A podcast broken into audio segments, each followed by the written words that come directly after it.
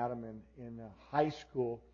But in his senior year, a good friend of mine, and uh, he uh, decided to, uh, he was getting good grades and he was in sports, but in his senior year, he found a young lady in high school, and he got uh, involved with her, and he began to just go out with her, and she began to really pull his heart and tug his heartstrings. And and uh, when football season came around, which was usually in midsummer, the coach came up to him and he said, "Hey, we need you on the team this year. This is your final senior year." You would not believe it, but the guy decided that season not to play. We didn't really know why at the time, uh, but he couldn't join the team because prior to that he was involved with this girl, and this he was a high school, he was a teenager, but when he got involved with her, he got pregnant. Got her pregnant, not him pregnant. And uh, let's get our story straight, Ray. But he got her pregnant. He didn't tell anybody about it, but he had to go to work. Instead of going into sports after school and practicing and focusing on his scholarship, he had to get a job. And that was the responsible thing for him to do. It was the right thing. He needed to work. There was a baby on the way. Even though both of these young people were teenagers, they got involved. But the sad thing, I remember seeing him that season when the games were taking place. He was sitting on the sidelines in the bleachers. Instead of being in the game, all he could do was watch the game. And the reason was, and the reason I bring that up, is how many of you know the enemy would like to sidetrack our lives where we're just simply watching what's going on instead of being a part of making it happen? You see, God doesn't want you on the bleachers. He wants us in the game. He wants us on the team. And He wants us to begin to participate. It's only those that are really on the team are the ones who truly enjoy the spoils of victory. God wants us to be in the game. He wants us to be on the team. Last week, we uh, listed some, some decisions that we wanted to make as a church. One of those decisions is that we're not just here to get people saved and getting going to heaven. We want them to be equipped to be dangerous world changers. How many of you want to see people become dangerous world changers? We're not just here coming to church. We are the church. We've made some decisions. Like we have not just come to watch it happen. We're here to make it happen. We believe that God wants to use us in any given situation. You are not just here waiting for the rapture. Jesus actually has a plan for every person. Sometimes we come to church, we think we're here to hear three points on a poem and just kind of get stirred with some song and go home and get back to what we think is uh, real life. And we kind of put our church hat on, we put our religious hat on, then we go home and then we get into what we think is real life. But really, that's not real life. In fact, Jesus said that before we came to Christ, we were dead. We were without hope. In fact, Peter brings it out that we were not even a people. We had no purpose, no hope, no future. Without Christ, you were actually just going nowhere. The Bible says we were dead in trespasses and sin. Ephesians brings it out this way, that when a man is dead in sin, he's under the empire, he's under the rule of the power, the ruling power of the air, under the satanic and the demonic principalities that are ruling, principalities and rulers of darkness that rules the minds of men, that controls their minds and works through the deceitful lusts of their own heart, through the corruption and through the lusts of men. And through those lusts, he begins to seek to destroy, to manipulate. And even though you think you're in control, you're actually not in control. And you find yourself going through life, making decisions only to come to the end of your life, looking back with a sense of regret. When you do not have Christ in your life, you live with regret. You look back and you say, wow, I could have been in the game. But instead, I'm in the bleachers. I'm watching it happen. There's so many today that are not in the game. They're not really connected with what Christ wants to do in their life. How many of you believe that God has things for us that are beyond what we could see or hope? What has entered in the heart of man, we haven't heard, we haven't seen, the things which God hath prepared for them that love Him. I want you to know this morning that when Jesus comes into your life and when He begins to knock on the door of your heart, it is a time where we need to be open. Amen? Amen. By the way, I want to just take a commercial break. Bleep.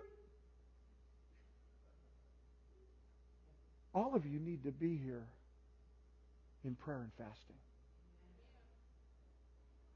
Do you know that in Old Testament history, they, they would call what they know as a solemn assembly? And every man, woman, child, even the bridegroom and the bride and children and the babes that sucked the breast, you go back into the book of Joel, they were to come. If you were part of the redeemed of the Lord, you need to come for fasting and prayer. Now, maybe you can't fast, but there we are calling. It's not just we're calling. It was a time in the church, even in Acts chapter two, when they all that believed, it says all that believed came together. And as we come together, we are praying and we are interceding. We are seeking the Lord as a body. We're not just coming, look at my body. Can you imagine if my arm just showed up and my left leg, but the rest of me didn't show up? God doesn't want just the finger and the left toe and the right hip. He wants the entire body. You may say, well, Pastor Ray, what's, what's so important about prayer? Collective prayer and fasting. How many of you believe that we need some breakthrough in some areas in our life? There's some strongholds in our life that need to be broken down. There's people that need to get saved. There's many of you that need to have your gifts stirred up and released. Many of you need to have the touch of the anointing, and that can only come as you soak in the presence of God. I want to, as a pastor, if you are going through any problems, you're facing some difficult issues, if you're having marriage problems, you need to be here. End of commercial. Back on the sermon. Jump with me in your Bibles to Second Corinthians chapter thirteen. Second Corinthians chapter thirteen. By the way, there is an insert in your bulletin this morning, and I want to just let everybody know, because the Holy Spirit has already been moving in such a powerful way this morning, I may not finish this. Amen. I just want to give everybody a heads up. I, I, I'm not, and the Lord really impressed on me not to rush this, because this is so critical. And uh, James and, and uh, Santiago so appreciated these men of God coming, but they said something. I really pray that you will hear what they said. I believe it was Santiago said about the foundation. The foundation of our life needs to be laid right. Your course and your journey and the fruit that you experience in your life. Let me just say this. If you don't like the fruit on your tree and the things that you're producing in your life, maybe you need to check the seeds that you're sowing. You see, you reproduce what you sow. So we need to be careful on some of these things. But God has given a seed, and this is the seed. But in, in this passage in Second Corinthians, the Apostle Paul has had a tumultu- tumultuous time, a, a very difficult time, a turbulent time with the Corinthian church. They question the authority of his apostleship. The Apostle Paul refers to the Corinthians, and it's almost a, in a derogatory way, but he calls them spiritual babies and carnal. They had issues of immorality in the church. There was carnality in church. There was division in the church. At one time, the church rose up, and they were they were comparing themselves. They were comparing leadership. And some said, I'm of Apollos. I like Apollos. You know what? I'm going to show up when Apollos preaches, but not Paul. And some said, well, I like Paul because he's a teacher. He's a minister. He lays the groundwork. See, Paul, Apollos was a waterer. He was a refreshing man. But Paul was a planter. Paul comes along and says, you're, you're babies and you're immature. How would you like your pastor to call you spiritual babies and immature? Some of you would probably leave the church. In fact, if you go into Second Corinthians ten, in fact, in Corinthians ten, you read it. It's, it's, it's an unbelievable chapter where they are responding to the Apostle Paul, and this is the way they saw their apostle. They called him destructive. His letters are weighty, his bodily presence is contemptible, and he's destroying us. That's the way they viewed Apostle Paul. The Corinthians, you read it, Second Corinthians ten. But Paul says, the, he says, I am, I will boast in the authority which the Lord has given to me, not for your destruction, but for your good. That's the way they viewed their apostle. Now, Paul loved them. He, in fact, he said to the church at Corinth, he says, I have begotten you in the faith. You are my kids, he basically said. I have begotten you as sons and daughters into the, into the faith, and I betrothed you to the Lord as a chaste virgin to Christ. And he says, I challenge you this day to guard your hearts. But when he comes to the end of this chapter, he writes a word that is actually troubling, troublesome. Notice chapter thirteen, verse one and two. He says, this will be the third time I'm coming to you. By the mouth of two or three witnesses, every word shall be established. And I have told you before and foretell you as I were present the second time.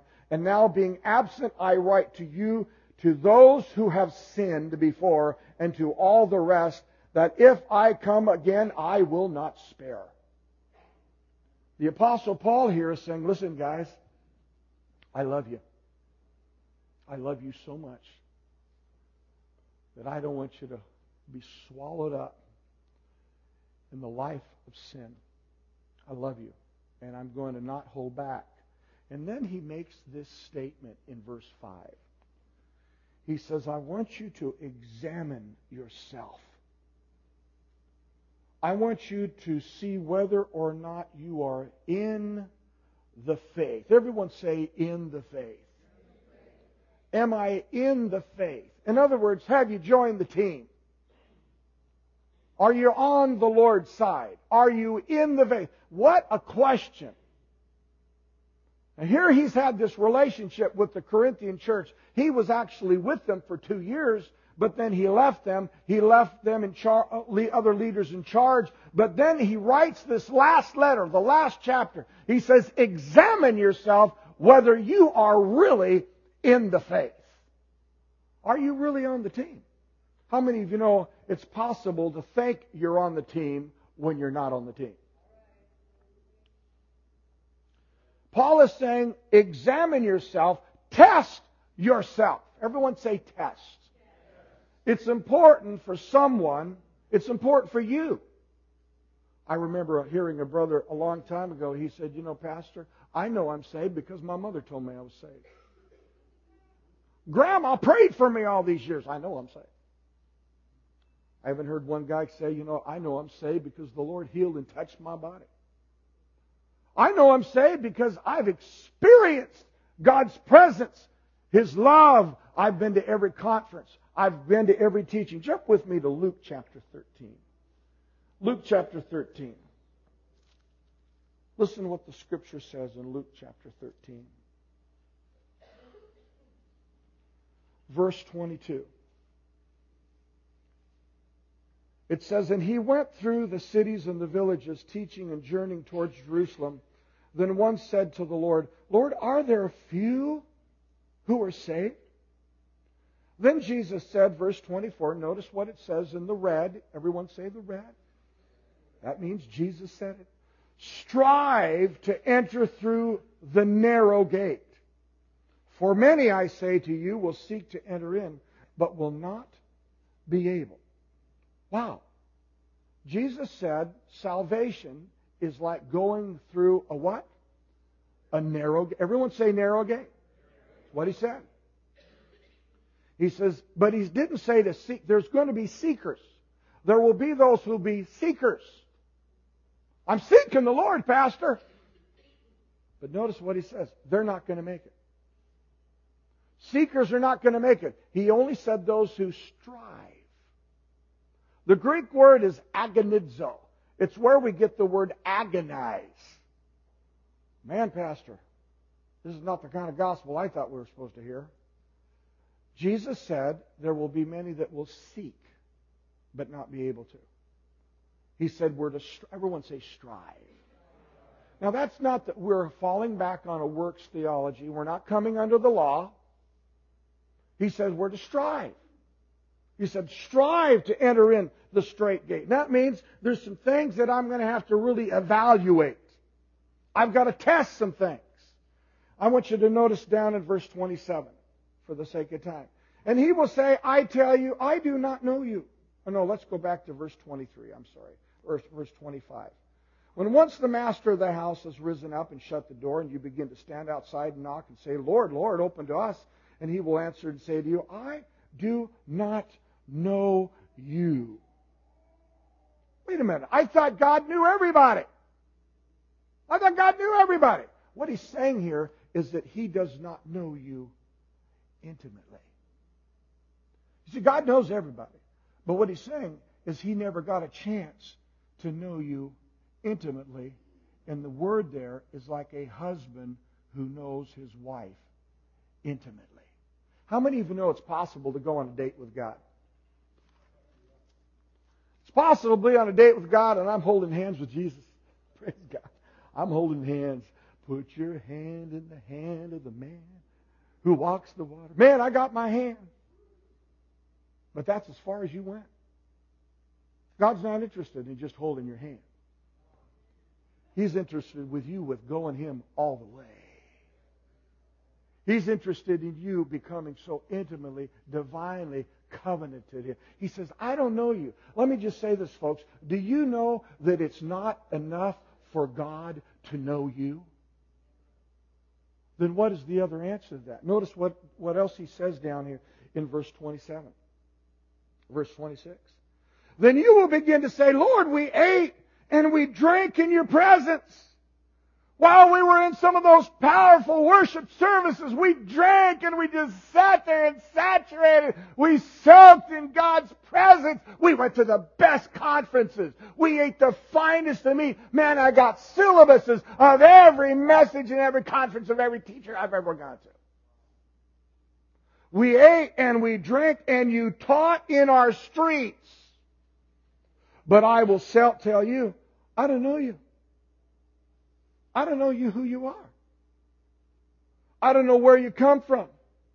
Depart from me, all you workers of what? There will be weeping and gnashing of teeth when you see Abraham, Isaac, and Jacob and all the prophets of the kingdom of God, and you yourself thrust out. Now, Pastor Ray, why you got it? Man, you just blew the service, Pastor Ray. Having a great time in the kingdom of God, and now you're talking about joining the team. You know what I feel like sometimes? I feel like I'm a glorified travel agent.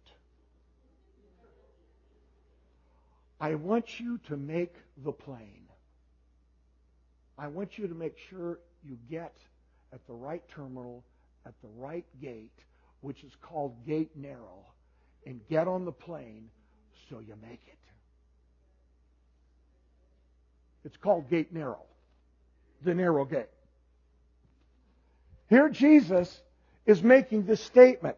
He says, I don't know you. Everyone say, I don't know you. Okay, how does God know me? Then if it's not enough for me to know God, how do I get him to know me? Anyone want to know that one?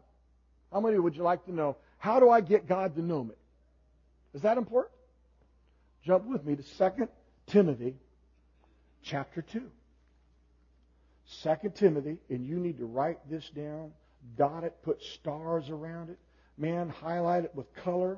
Man, you need to just put little smiles and all these things you can do to highlight this passage, what I'm going to read to you, Second Timothy chapter two, and it says down in verse nineteen, nevertheless, the foundation of God, everyone say foundation.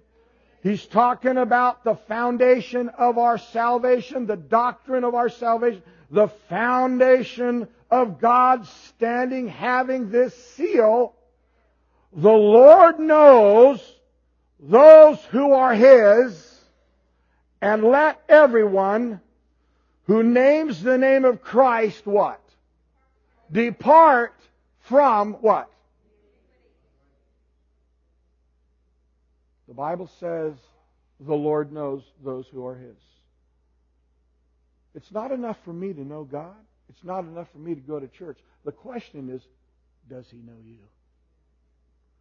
And the way He knows me is that I, in my heart, have made a decision. It's not what I do. It's not my, it's not faith by works. But I have chosen in my life to surrender my life and to depart. Everyone say depart. I have departed from iniquity. The word iniquity is a word that is taken in the Greek, and it means to be bent towards. It means a tendency, an attitude. It has to do with a lifestyle, a way of thinking, a way of a dominant thing. Jesus said that if your right hand or right eye or right foot, when He refers to the right, He's talking about the dominant thought, the dominant way of seeing things, my dominant tendency. If the tendency in your life, a dominant tendency, is in opposition to God's Word, He says, cut it off. Pluck it out. Wow, Pastor, that's, that's pretty dramatic. Wow. I've never heard this before.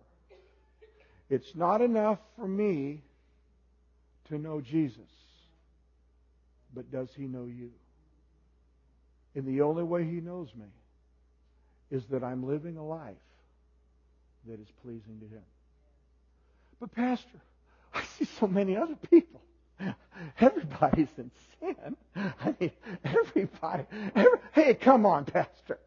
Everybody's got a little sin in their life. We're all weak, and, you know, come on. Well, that's why Jesus said it was a straight gate and a narrow way. What He's actually saying, let's jump into Matthew chapter seven. Matthew chapter seven. Matthew chapter seven. Are you with me? Matthew chapter seven. Notice what Jesus said. Enter in the narrow gate. I hate this word.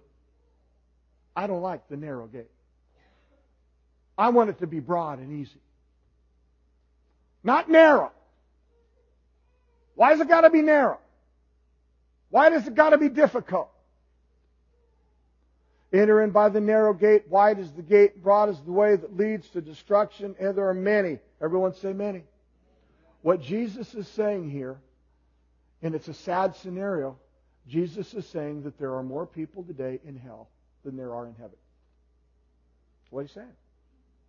There are many that go the broad way, and they're in hell. Kids, let me tell you something.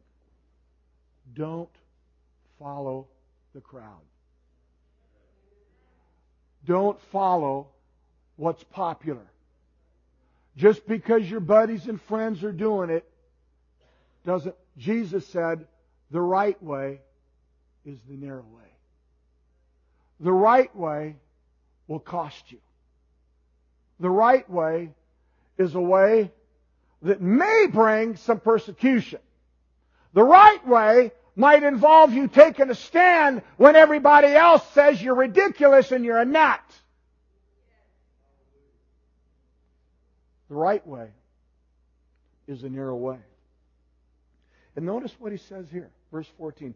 Because narrow is the gate and difficult is the way which leads to life, and there are few that find it. You know, I, I years ago I said, Lord, why did you make it this way? I'm, I'm not kidding. Out of my own human heart, I said, God, I want everybody to go to heaven. I, is anybody out there like me? Anybody out there? How many of you want a lot of people to go to? I, I want everybody to go to. I, I said, Lord, why? Why is it difficult? You know, the Lord so told me. He said, Ray, get ready, Ray. And, and the Lord spoke to me. He says, it's not difficult. But your Bible says it's difficult. So, no, it's only difficult for those who don't love me. But those who love me, he says, my yoke is easy and my burden is light. See, I thought that was a contradiction. How many of you know that things are difficult for you to do when your heart's not in it? How many here have ever had your heart in something, and even though it was difficult, you didn't mind the difficulty because your heart was in it? When your heart is in it, you'll pay any price. Jesus talked about a parable one day. He talked about the parable of, of the pearl of great price. He talked about the parable of a man who one day went and he found a pearl, or he found, I'm sorry, a treasure in a field. And the Bible says when he found that treasure in a field, he went back and sold all that he had so that he could have the treasure. But here's the thing, he had to buy the field. You can't have the treasure without the field. You've got to buy it. See, there's, there's a price to pay. Discipleship involves an enlistment into discipleship was intended to align oneself for fellowship with the Father, supernatural power, and loving influence to a dying generation. But how do I know what that way is? Jump down with me to verse twenty-one. Matthew chapter seven, verse twenty-one. Not everyone who says to me, Lord, Lord. Notice what he says. He starts dealing with people who offer God lip service. God's not interested in your mouth in the sense that when your heart is not in it. He says, not all those who say Lord will enter into the kingdom of heaven, but those who do my Father's will, or the will of my Father. Everyone say the will of God.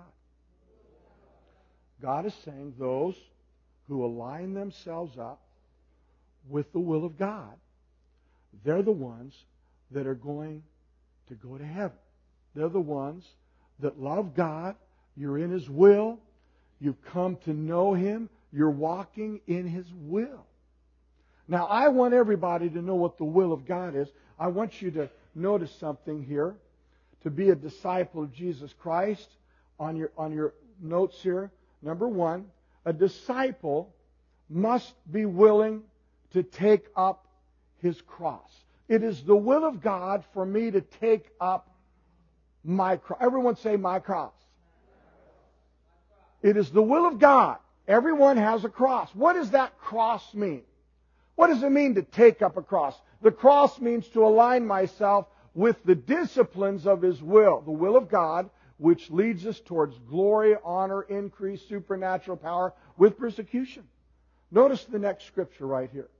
If anyone desires to be my disciple, and by the way, a disciple is the same thing as a Christian. If you want to be a you can't be a Christian and say, well, I'm not a disciple, but I'm a Christian. No, a Christian is a disciple. Disciple means follower. Now, how many of you also know what the word Lord means? The word Lord means owner.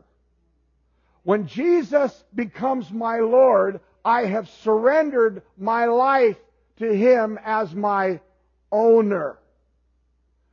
If anyone desires to be my disciple, let him deny himself. That is, this is in the Amplified, that is disregard, lose sight of, forget himself in his own interests. Take up his cross, follow me, cleave steadily to me, conform wholly to my example in living, if need be, in dying also.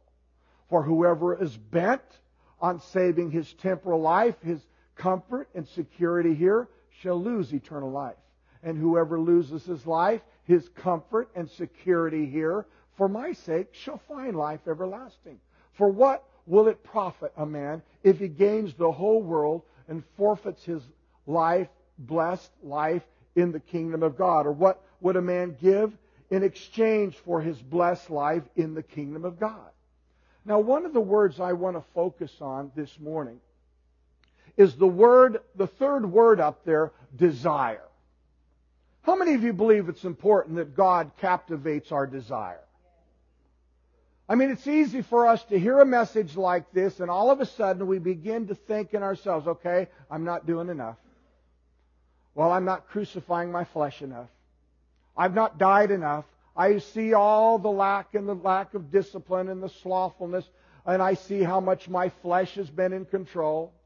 How many of you know we're made up of spirit, soul, and body, and there's a war within all of us. Even if you're born-again Christian, you're filled with the Spirit. How many of you know, but for all of our life, we are going to have to deal with this thing called the flesh. That's why Paul says the only way you can deal with it is crucify it. He didn't say to massage it. He didn't say to talk to it. He didn't say to uh, negotiate with it or be diplomatic with it. There's only one thing to do with it, kill it. You got to crucify it. When Jesus said, if any man desires.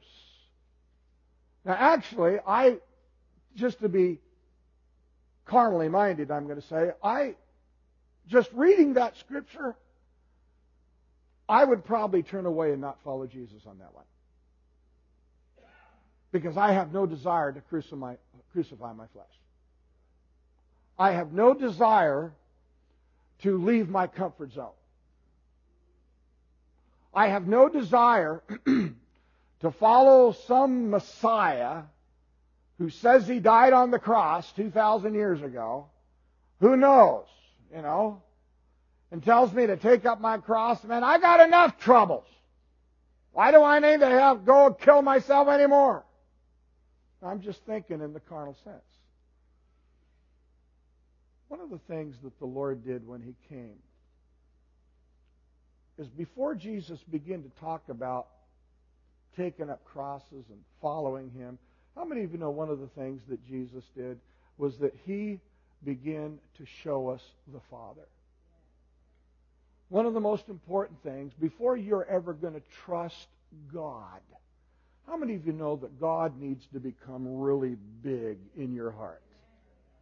I want you to jump with me, my last scripture this morning, to Luke chapter five.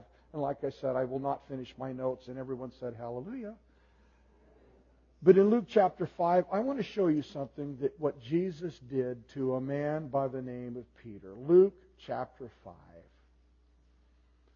Jesus is so beautiful because, you know, one of the things that He does before He comes and He begins to talk about dying and following and being crucified. You know what Jesus does? He comes along and He shows us how attractive He is. Many of you know God wants to show us how good He is. You see, unless you, unless your heart has been touched by desire, you won't lay down your life. And it's so important for me this morning to let you know. If all I say up, to, up here today is that you guys got to die to yourself, you better take the narrow way, and if you don't, you're hell-bound, hell-bent, buddy. I'm not going to help you.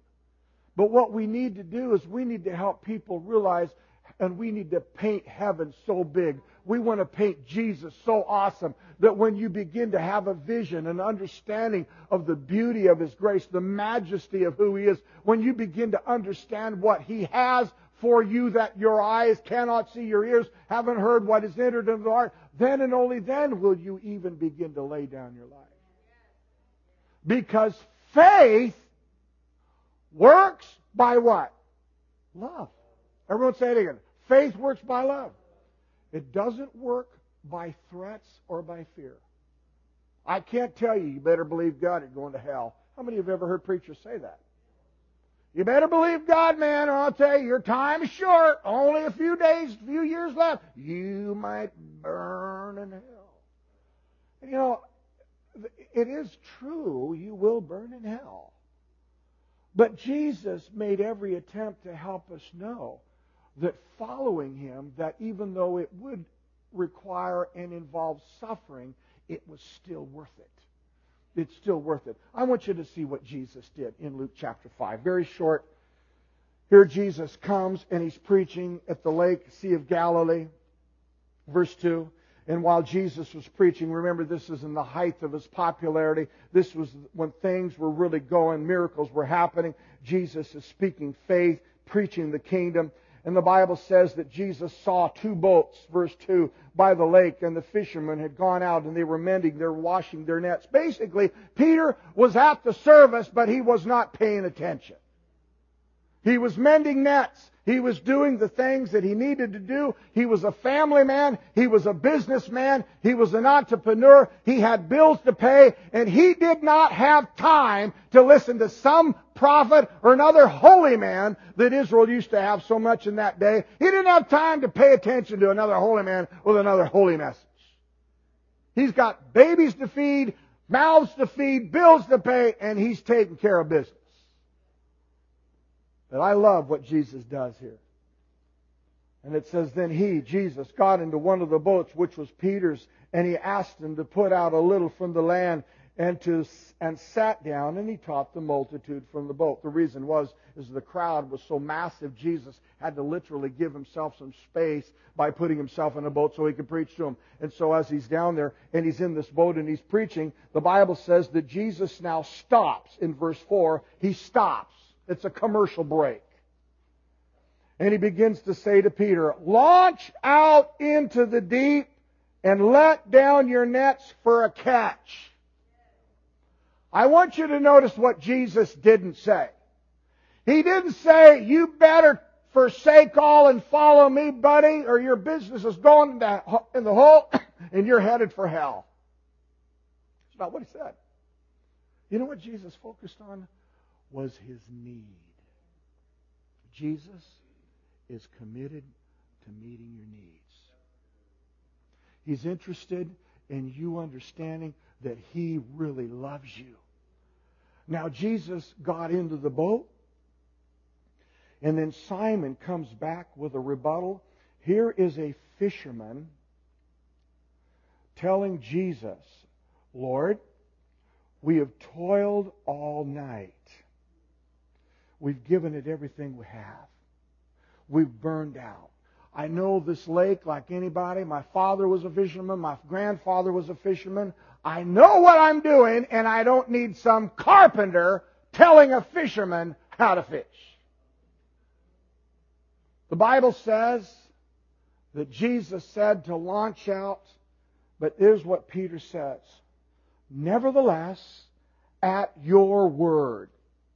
He didn't say, Lord, I don't feel like it. I'm having a panic attack. You need to understand, I need Prozac. Don't tell me to launch out into the deep. I need, I need my, I need time out. I need time out. He said, Lord, this contradicts everything that I'm doing.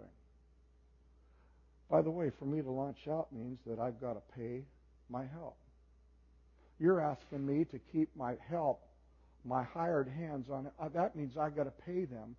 I haven't made anything all night. Now, where's the money going to come from? You're asking me to invest into something you have said when the money's not there, Jesus. I've been fishing all night. Fred, hey, Pete, Dick, George, come on back. Now, that wasn't their names. I guess we're going to go out fishing. Again, the carpenter telling us that uh, we're going to catch something. One of those holy men.